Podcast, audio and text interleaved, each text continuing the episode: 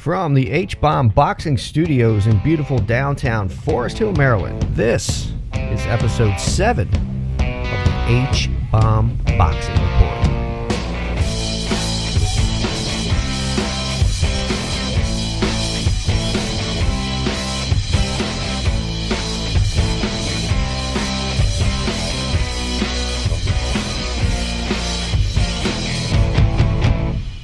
Everyone, and welcome in once again. My name's Marty H. I'm your host for this episode, episode 7, the H Bomb Boxing Report.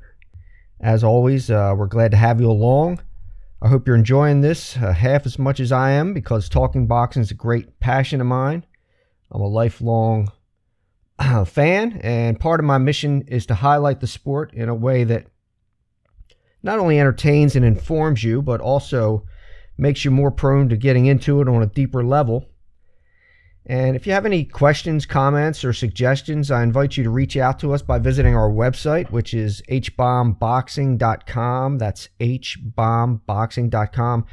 And while you're there, you can contact us in the Contact Us section of the website. Uh, go to the top left. I don't even know what it's called, but you go to the top left of the website and you click on those three lines right there, and you'll see the the Contact Us section. Also, all of our social media links are on there Facebook, Instagram, and Twitter. You can reach out to me by any of those methods as well.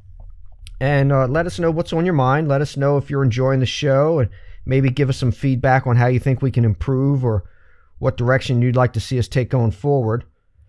And also, while you're on the website, don't forget to check out our merch shop, which you'll find uh, which is where you'll find all the officially licensed H Bomb boxing merchandise. And we've just added some new products over the last few weeks, so that's something to consider. And thanks to everyone who has already purchased from us and supported the program, because it certainly helps to defer the operating costs and boosts our ability to keep the program alive. And while I'm feeling grateful, let me uh, let me thank our startup team once again for helping me get this thing off the ground. Sophia, Tina, and Scotty continue to be valued resources for me as I navigate my way through this. But I have to say, the guy doing the heavy lifting right now is our chief technical advisor, Chris Wagner. Uh, Chris Chris takes this rambling diatribe that I engage in and, and he turns it into something that looks and sounds like a professional podcast. And I don't think he realizes how much I appreciate it. So, big shout out to Chris if we ever reach a point where we can monetize this show, I, I, will start paying him what he deserves. But right now, I'm I'm paying him in merch, which isn't necessarily a bad thing. He's he's got all the cool streetwear and products with the iconic H Bomb boxing logo. So I'm sure that boosts his appeal and his public image and all that good stuff. And by the way, if you have purchased H Bomb boxing merchandise, please tag us on Facebook and send us a picture or two. Tastefully done, of course. This is a family show. But get those pictures to us and, and we'll post them and we'll run that up the flagpole and, and see who salutes. And uh, like I said, all my social media links are on the website, which once again is hbombboxing.com. Also, uh, I, I, did want to thank our guest from last week. Uh, we had a special guest, Gary Digital Williams. He checked in for episode six of the H Bomb Boxing Report, and Gary's a true gentleman and he's a great re- resource. And uh, if there's anything, he, he knows all boxing, but if there's specifically, if there's anything going on in the Maryland, D.C., Virginia area, I mean, Gary's on top of it. So I really appreciate it. Gary Digital Williams coming in here with us for episode six. And uh, I hope to have him back sometime uh, over the summer for a future episode. So looking forward to, to getting back together with Gary on the H Bomb Boxing Report. Now, on to the boxing. This is a boxing show, right? So, so you know, one of the great things about boxing that I love is the fact that unlike most other sports, boxing has no off season. So you might get a dead weekend here or there, but by and large, there's action every week. And even when there's not, there's news or or talk or speculation or soap opera style drama that holds my interest until the actual action inside the ring resumes. And getting to know the major players in the sport and finding out more about their backstories and, and the personalities.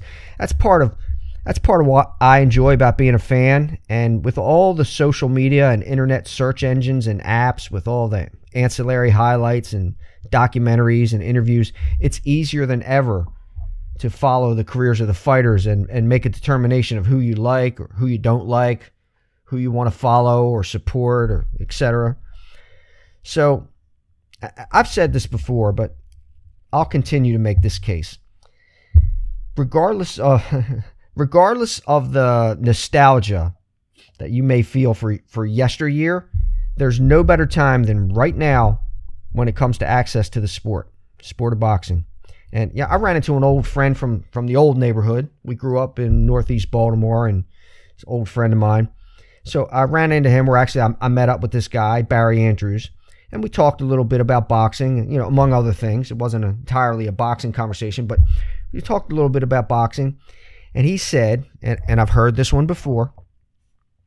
He said he misses the old days of the wide world of sports and fights that used to come on the terrestrial or free TV and he mentioned guys like Livingstone Bramble and how he was a big fan and he was a big fan of Bramble and he really misses the type of fights we saw back in that era. And I and I agree and I agreed because the fights back then were great. There's no doubt about it. Uh, and no one is more nostalgic than I am. But today, in terms of access, is better, way better. Back then, we used to, well, we usually we only got the main event, no undercard. There was often commercials in between rounds. There was no internet to look up highlights or or check out previous bouts. There was no DVR. Well, there there actually was a thing called a VCR for all you kids out there.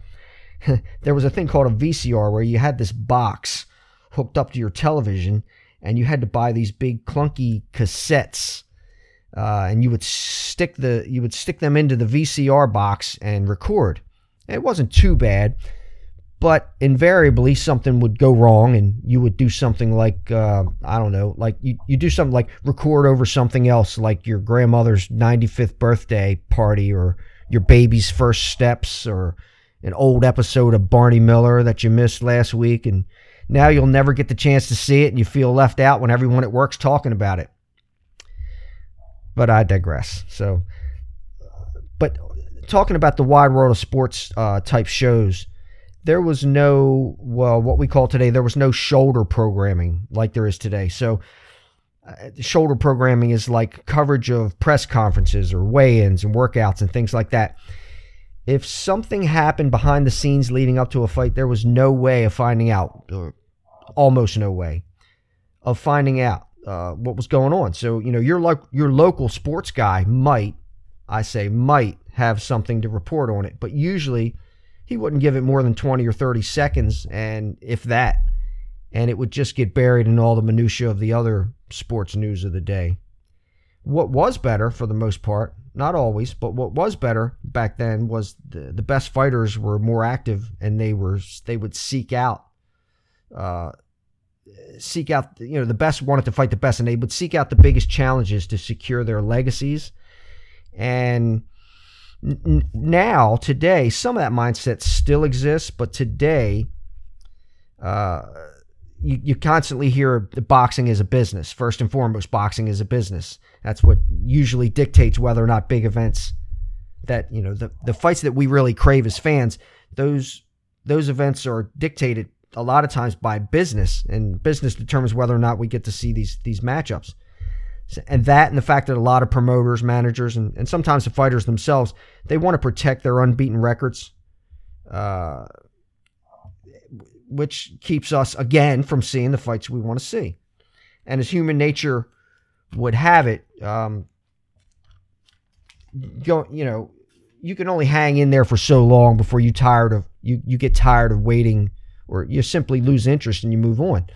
It's like relationships and, and romance. It's you're you're only going to hang around so long in a relationship without getting what you want before you tire of waiting or see potential value in, in something or, or someone else. You know, she's only going to wait so long, fellas, for you to leave your wife or finalize that divorce before she moves on. And by the way, I don't advocate that anyone act on any of my relationship advice. It's just there for entertainment purposes only, let's say.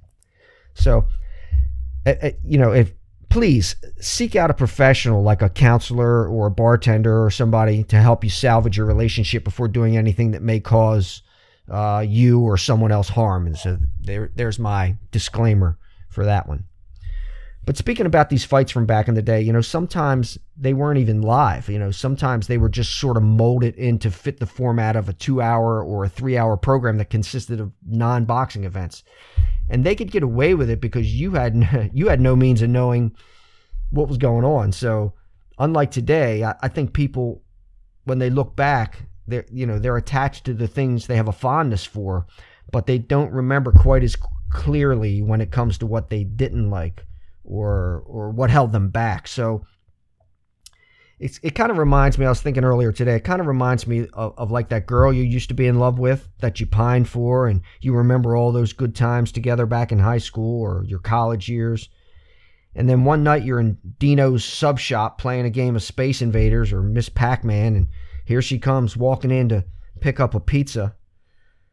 And uh, she recognizes you because you still look great, wink, wink. But she looks like 10 miles of rough road. She's got summer teeth because some are there and some ain't. And you think about acting like you didn't see her and maybe slipping out the back way, but then you realize that Dino's doesn't have a back exit, so you have no choice but to talk to her. And then you realize you don't remember how annoying her voice was. And then she mocks the way you dress. Yeah, yeah. Did you forget how much you hated that? But it gets worse. Then she proceeds, she proceeds to tell you she's got four kids with three different fathers, and none of whom are still in town. One's in prison, one's living in a commune, and the other the other one hasn't been heard from since he moved to Alaska to work on a fishing boat. But you always remembered the good times. You want to hitch your wagon up to that again? I don't think so. And and I know that's a bit strong as metaphors go, but I, I think you get my point. And, and as far as boxing goes, keep your beautiful memories of times gone by, but look to the future and give today a chance. You know, live in the now. You know, like uh, Garth told Wayne, he said, "Live in the now." And uh, I'm I'm here to help. So keep in mind that, that just like my relationship advice, my relationship metaphors are for entertainment purposes only. So and that's my rant. So hopefully I got that got that behind me. But right now I'd like to talk about what just happened and what's about to happen in boxing. And it's a little segment I like to call What Just Happened and What's About to Happen. So much has happened in the world of boxing since I was last sat behind this microphone. Not only have big fights occurred, but events that shape the future, uh, they've unfolded and in true fashion of how the sport usually works. They've taken twists and turns, proving once again that boxing is the theater of the unexpected. First, let's go back to the 8th of May, and that's when we saw Canelo Alvarez defend his WBA, WBC, WBO super middleweight titles versus the uh, IBF champion, or no, actually not the IBF champion, but Canelo brought two of the belts in. Billy Joe Saunders had had one of the others. So this was for three belts on the line here, super at super middleweight. And of course, we saw 73,126 fans crammed into Cowboy Stadium in Dallas, uh, Irving, Texas, which which is an indoor record uh, in in the United States for for boxing, which topped the 63,350 that we saw way back in 1978 for the rematch between Muhammad Ali and Leon Spinks. That was at the Superdome in New Orleans.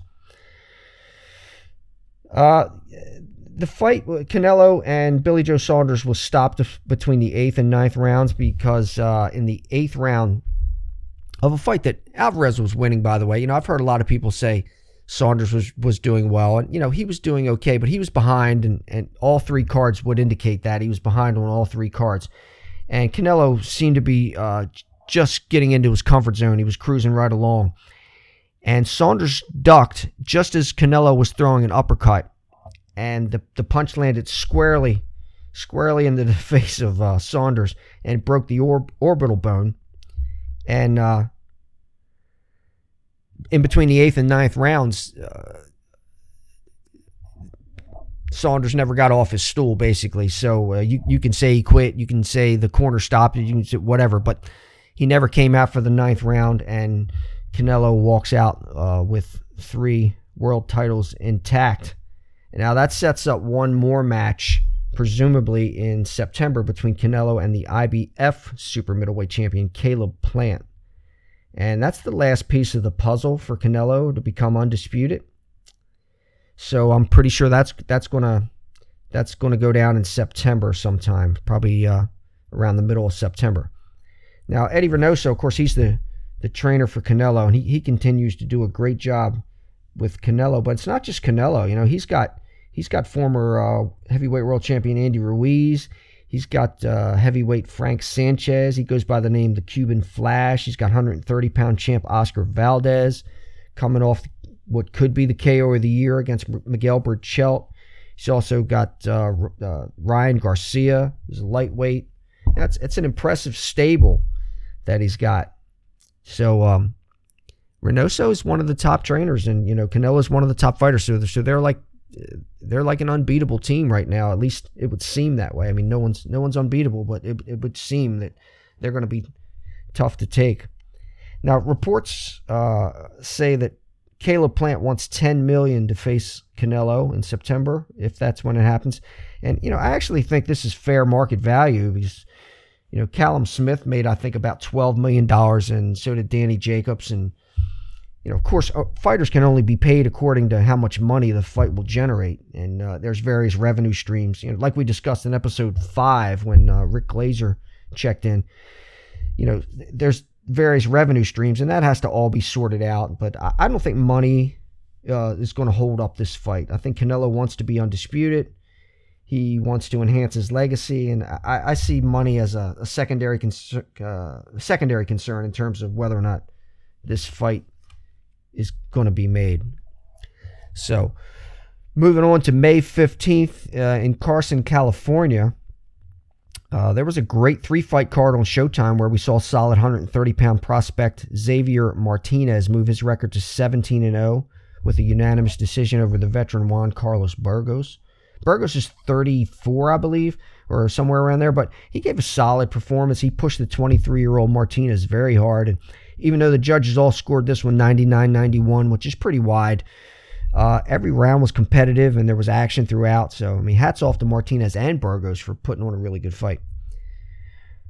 Also, on the same card, we saw the uh, former super bantamweight champion Danny Roman move his record to 29 3 and 1 with a unanimous decision against Ricardo Espinoza in another action filled bout that wasn't very close on the scorecards, but provided solid entertainment. And it was a it was a close first half. It was a lot of back and forth, and uh, Roman just dominated down the stretch. He won the last six rounds in the eyes of all three judges, but that was also a pretty good fight as well.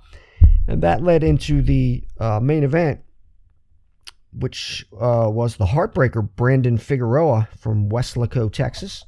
He was the uh, I don't even want to get into this, but he was the WBA regular belt holder. and uh, he won the WBC Super Bantamweight title with a seventh round knockout of Tijuana's Luis Nery. Uh, it was an uppercut to the solar plexus that did the damage. As Nery, who Nery was a slight favorite in this bout, but he was unable or unwilling to beat the count, and Figueroa goes to 22 0 and 1, and Nery drops to 31 and 1. And that sets up a unification matchup uh, in September between Figueroa and the WBO bantamweight champion, Cool Boy Steph, Stephen Stephen Fulton. He's 19 and 0. Uh, he's got eight KOs. He's out of Philly, and that matchup looks solid. You know, Figueroa just he was behind uh, on the cards in the fight to Nery. It was close, but he was he was behind.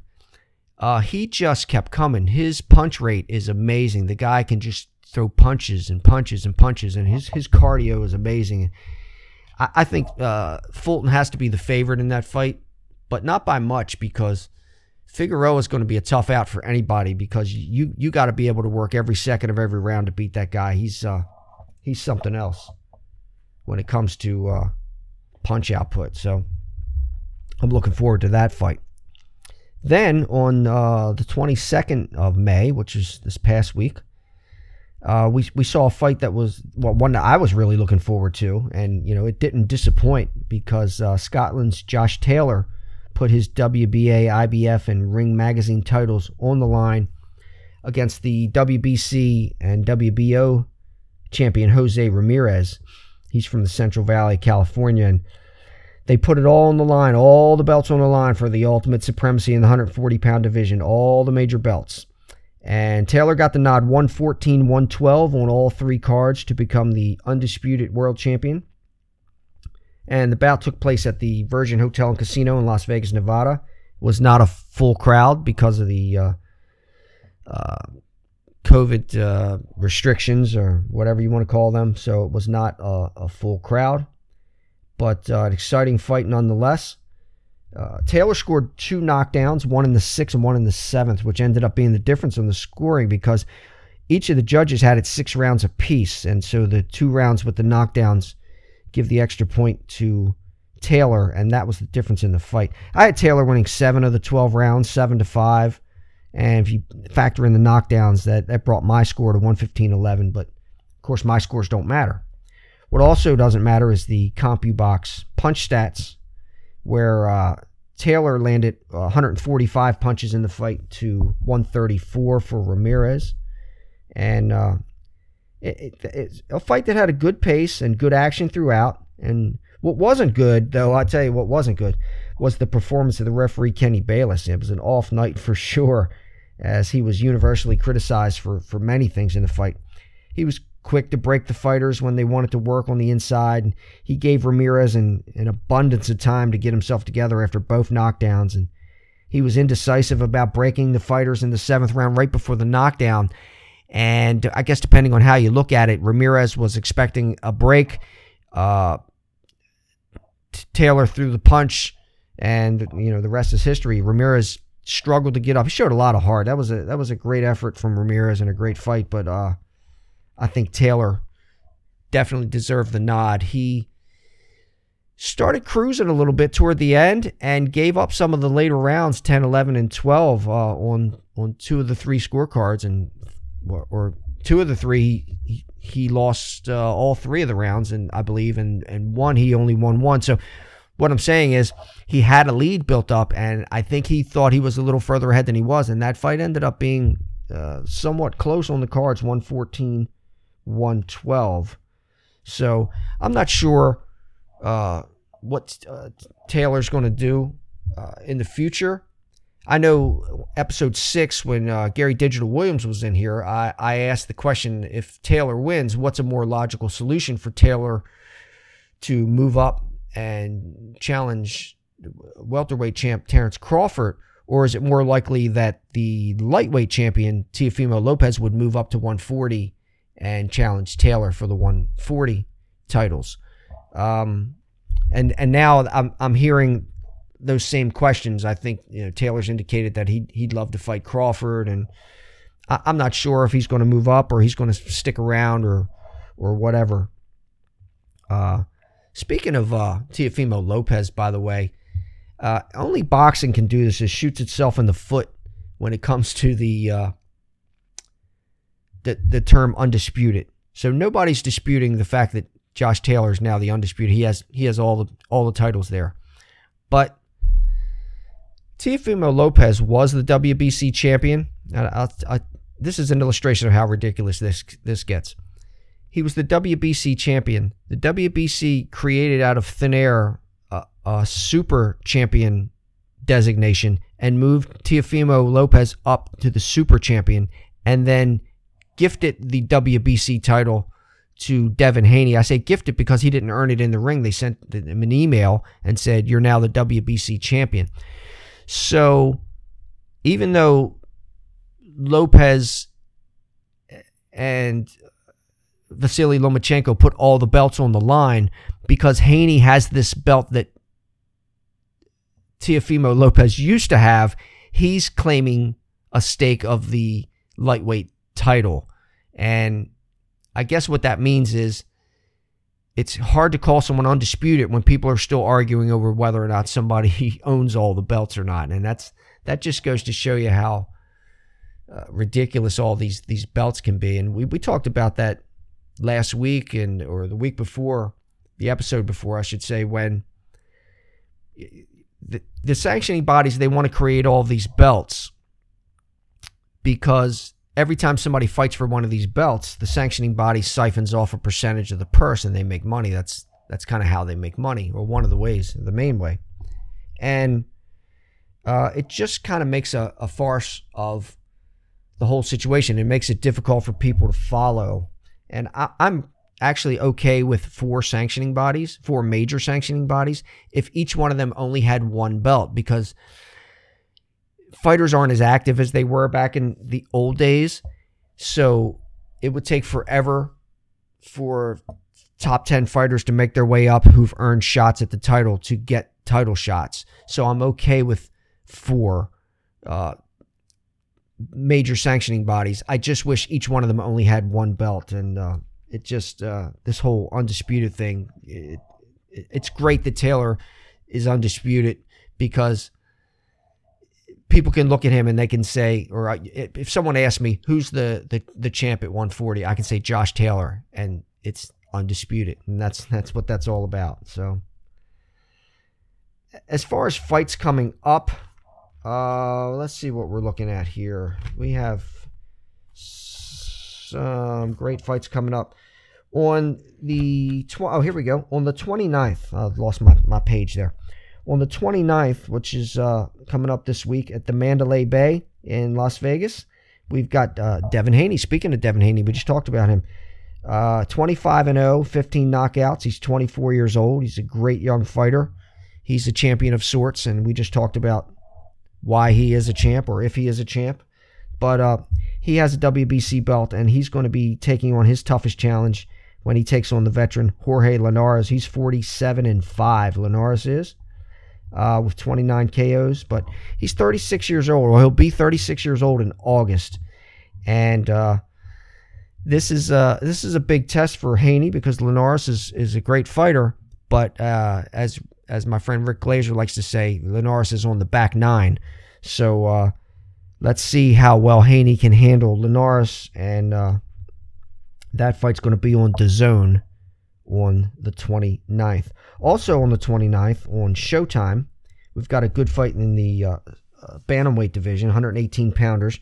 Uh, Nordine Oubaali, he's a French Moroccan, or he's he's from France. He's Moroccan descent, so I, I don't know if he's French Moroccan or Moroccan Frenchman, but uh, he's 34 years old and uh, he's the WBC bantamweight champ. He's 17 and 0. He's got 12 knockouts, and he's going to be taking on Nonito Donaire, the Filipino Flash, Nonito Donaire, who's 40 and 6 with 26 KOs, and he's had a great career. He's gone from flyweight all the way up to featherweight, and now he's back down to bantamweight. So he's gone 112. He worked his way up to 126. Now he's back down to 118, and uh, he's 38 years old. So then, uh, that's that's not an easy thing to do to go up and weight and then come back down he's one of the good guys in boxing. He's one of the nicest guys out there, but uh, he's a great fighter. I think uh, when it's all said and done, you'll find Nonito Donaire in the Hall of Fame. Uh, as far as who wins this fight this uh, on the 29th this weekend, I really don't know. It's a it's a tough call. I think I have to favor Donaire uh, in that contest. Now, uh, coming up on June 5th, we have the return of Triple D, which is Daniel Dynamite Dubois uh, after his defeat at the hands of the juggernaut Joe Joyce, and that was a fight I was completely wrong about. I, I this young guy uh, Dubois, he's just he's he's big, strong. He's he's he's a, he's looks great. He's been destroying everybody. He's been that's been put in front of him, but he has never stepped up to the level of a Joyce. And uh, Joyce, like I said, he proved me wrong. He had a great jab, a great game plan, uh, showed a lot of heart, and he kind of proved to me that there are levels to this, and and and Joyce was just a level above, and that was a good fight though. Uh, Triple D, this is this is his first fight since then. He he had a, a an eye fracture as well from that fight, uh, sort of like Billy Joe Saunders suffered at the hands of Canelo. So we'll be checking that fight out on June 5th. And also on June 6th, which is a Sunday, which is kind of strange, but June 6th, there's a former undefeated champion uh, who's now retired, and he's taking on a YouTube sensation in the main event of a Showtime pay per view special exhibition. And I guess by now you can figure out, I haven't mentioned any names, but that's uh, Floyd Mayweather and uh, uh, Logan Paul, couldn't one of the Paul brothers. So, but there, uh, everybody knows my feelings on these type of fights. I don't really take them seriously, and I don't really put a lot of time in analyzing them or talking about them. But there are a few uh, legitimate fights on the card. Uh, Jean Pascal and Badou Jack are going to rematch for Pascal's. Uh, he's got the regular WBA belt at light heavyweight, and it's a rematch of a really good fight. So I'm looking forward to that one. And also the return of Jarrett Hurd on that card. Uh, he's been out of action for close to two years now, I think. It's been a while since he's been in the ring. And then looking ahead, uh, June 19th, there's three cars. I'm not going to get too deep into it because we, have got time to, to break these down in a future episode. But uh, June 19th, there's three cards at the same on the same night. Uh, and we've got IBF and WBA Bantamweight champion uh, Naoya Inoue against uh, Michael Dasmariñas, and that's going to be on ESPN. And then on Showtime, Jermall Charlo defends his WBC middleweight belt against Juan Montiel. And then the Triller pay per view of a fighter we mentioned earlier, Teofimo Lopez, puts his lightweight belts on the line uh, against uh, George Ferocious Kambosos. He's from Australia. And uh, that might be a pretty good fight. I, I, I personally think Lopez is going to take him out, but uh, you never know. Kambosos is not short of confidence, and uh, he's a pretty good fighter. So I just don't think he has enough pop to to keep Lopez off of him. And you know, Lopez is a devastating puncher, and we've we've seen that he can also box, as he demonstrated as he uh, as he took on Vasily Lomachenko uh, this past year. So what is as we move on here? Let's see. Oh, you know, I'd be remiss if we didn't talk about the uh, the big heavyweight fight that that never materialized. That's uh, Anthony Joshua and Tyson Fury. So f- they've been circling each other for the longest time, and they were just on the precipice of signing this uh, this fight, and it was going to be a huge fight, maybe the the biggest fight in British boxing history, and uh, it was supposed to take place in Saudi Arabia. Each fighter was probably going to make around $75 million each. And right at the last minute, Deontay Wilder uh, comes in and wins his case, his case in the courts uh, through binding arbitration to get a third fight with Tyson Fury. And uh, Fury's camp and Bob Arum contend that the rematch clause had expired uh, Wilder said it didn't, and the courts agreed with Wilder, which means now uh, Wilder will be taking on Fury, or Fury will be taking on Wilder, and that fight's scheduled for July 24th, I believe, July 24th. So that that'll be coming up in a couple of months, and uh, the fight nobody asked for is on. So I, I certainly wouldn't look past Wilder. I mean, he's a devastating puncher. You know, you say what you, you want about his boxing ability, but you know, if he catches you, he can put you out. And uh, uh, Fury's been in there with him a couple times, so I, I think he understands that, especially since after the first match when uh, it looked like he was all but knocked out in the 12th round and uh, somehow rose from the dead and uh, and and got the draw, even though most people think Fury won the first one as well as the second one. The second one, there was no doubt about it. Uh, it was fury all over Wilder, and that's probably why a lot of people aren't interested in seeing it. It's it's like let's move on. We want to see Fury and Anthony Joshua because that would have been speaking of unifications, and unifications are so rare. But Fury and Joshua would have been a, a unification at heavyweight that uh, would have led us to another undisputed champion. So a lot of undisputeds going on here. Now, I've had uh, or I've heard people say why don't why doesn't uh, Tyson Fury just offer Wilder step aside money to get out of the way so that he can move on with the fight with Joshua? And I think the the number discussed was like 20 million, like throwing money around. Like, yeah, just give Wilder 20 million and then he'll get out of the way. Well, two things happened on that. One, Wilder said he would not accept step aside money. And Tyson Fury and the promoter Bob Arum said, We're not offering step aside money. So that fight's on for the 24th of July between Wilder and Fury. And Fury's plans are if he's victorious, will be to try to negotiate again a fight with Anthony Joshua before the year's end. And there's there's no telling in this business. You, you can't look too far ahead. You know, you can't even you can't even predict what's going to happen next week. So I, I certainly don't want to get that far into the future, especially when you're talking about the business side of things. But if there's any silver lining, in my opinion, if there's any silver lining to the situation where the plug was pulled on Fury and Joshua, it's that if Fury wins against Wilder and the the fight with Joshua can take place either at the end of this year or maybe the beginning of next year. Maybe the COVID restrictions will be rescinded and that fight can take place on British soil. Now, I don't know. It's just a thought. Uh, you know, the Saudis have a lot of money and they put up a lot of money in what's called a site fee. So they're they're paying a lot of money to bring that fight to Saudi Arabia. They have very deep pockets.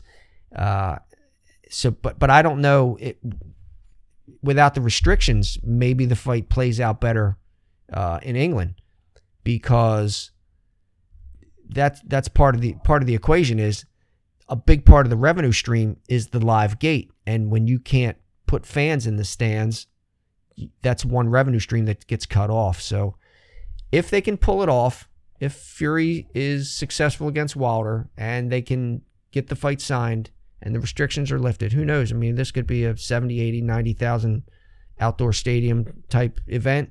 And uh, I'm looking forward to it one way or the other.